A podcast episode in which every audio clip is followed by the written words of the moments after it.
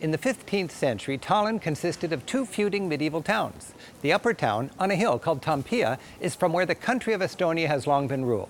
The lower town was an independent city. As a member of the Hanseatic Trading League, it was an economic power here in the Baltic world. This thriving port town was filled with mostly German merchants who hired Estonians to do their menial labor. The old town feels Germanic, with streets lined by the fancy facades of those 15th century big shot merchants. This merchant's home functioned as his warehouse and office as well. Its elaborately carved door evokes the wealth of Tallinn's business class in those days.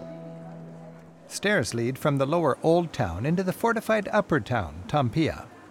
Climbing into Estonia's historic capital, it's clear the architecture tells a story. Neighboring Russia has always loomed large and threatening over little Estonia. The Alexander Nevsky Cathedral was built here by Russians in 1900. While a beautiful building, most Estonians don't like this church.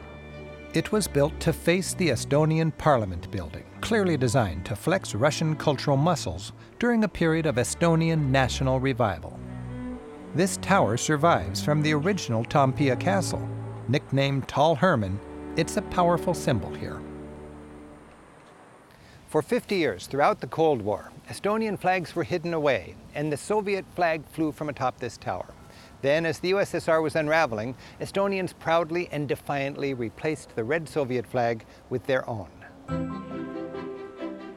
Today, while Toompea is filled with Estonian government buildings, it's also simply a pleasant place to stroll and enjoy some romantic viewpoints. Russia's influence over Estonia goes back long before the Soviet Union.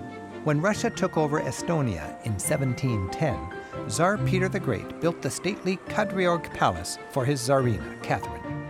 The Tsarina's private garden is now Tallinn's finest public park. The standard progression as divine monarchies give way to modern democracies. And the former guardhouse now serves coffee to commoners.